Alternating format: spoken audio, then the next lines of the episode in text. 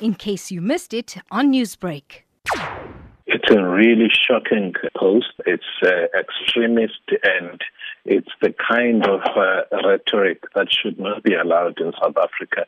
I don't even want to uh, uh, associate this with intolerance. It's extreme hatred, it's ignorance, and also insensitivity. I mean, if you look at how uh, uh, then talks about, compares uh, killing Indians also, like the girl that that was shot in Chatsworth. It's really, really uh, insensitive. It's extremist. Similarly, during apartheid, a third force tactic was used to cause racial tension that spiraled out of control, especially in KwaZulu Natal.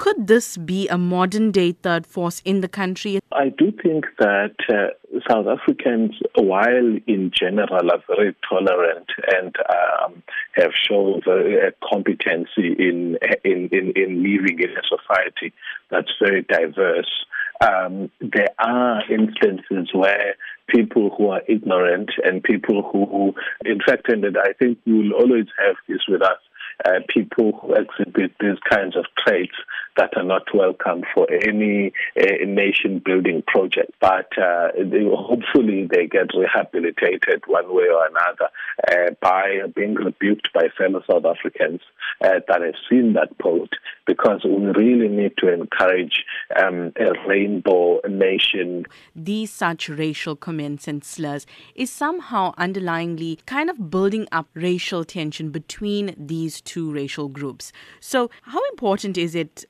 For South Africans to actually realize that there is no such thing as us and them? Indeed. So while South Africa has got a lot of realities that are polarized, and the fact that apartheid tried to instill an idea uh, that white people were different from Indians, were different from blacks and, and, and coloreds.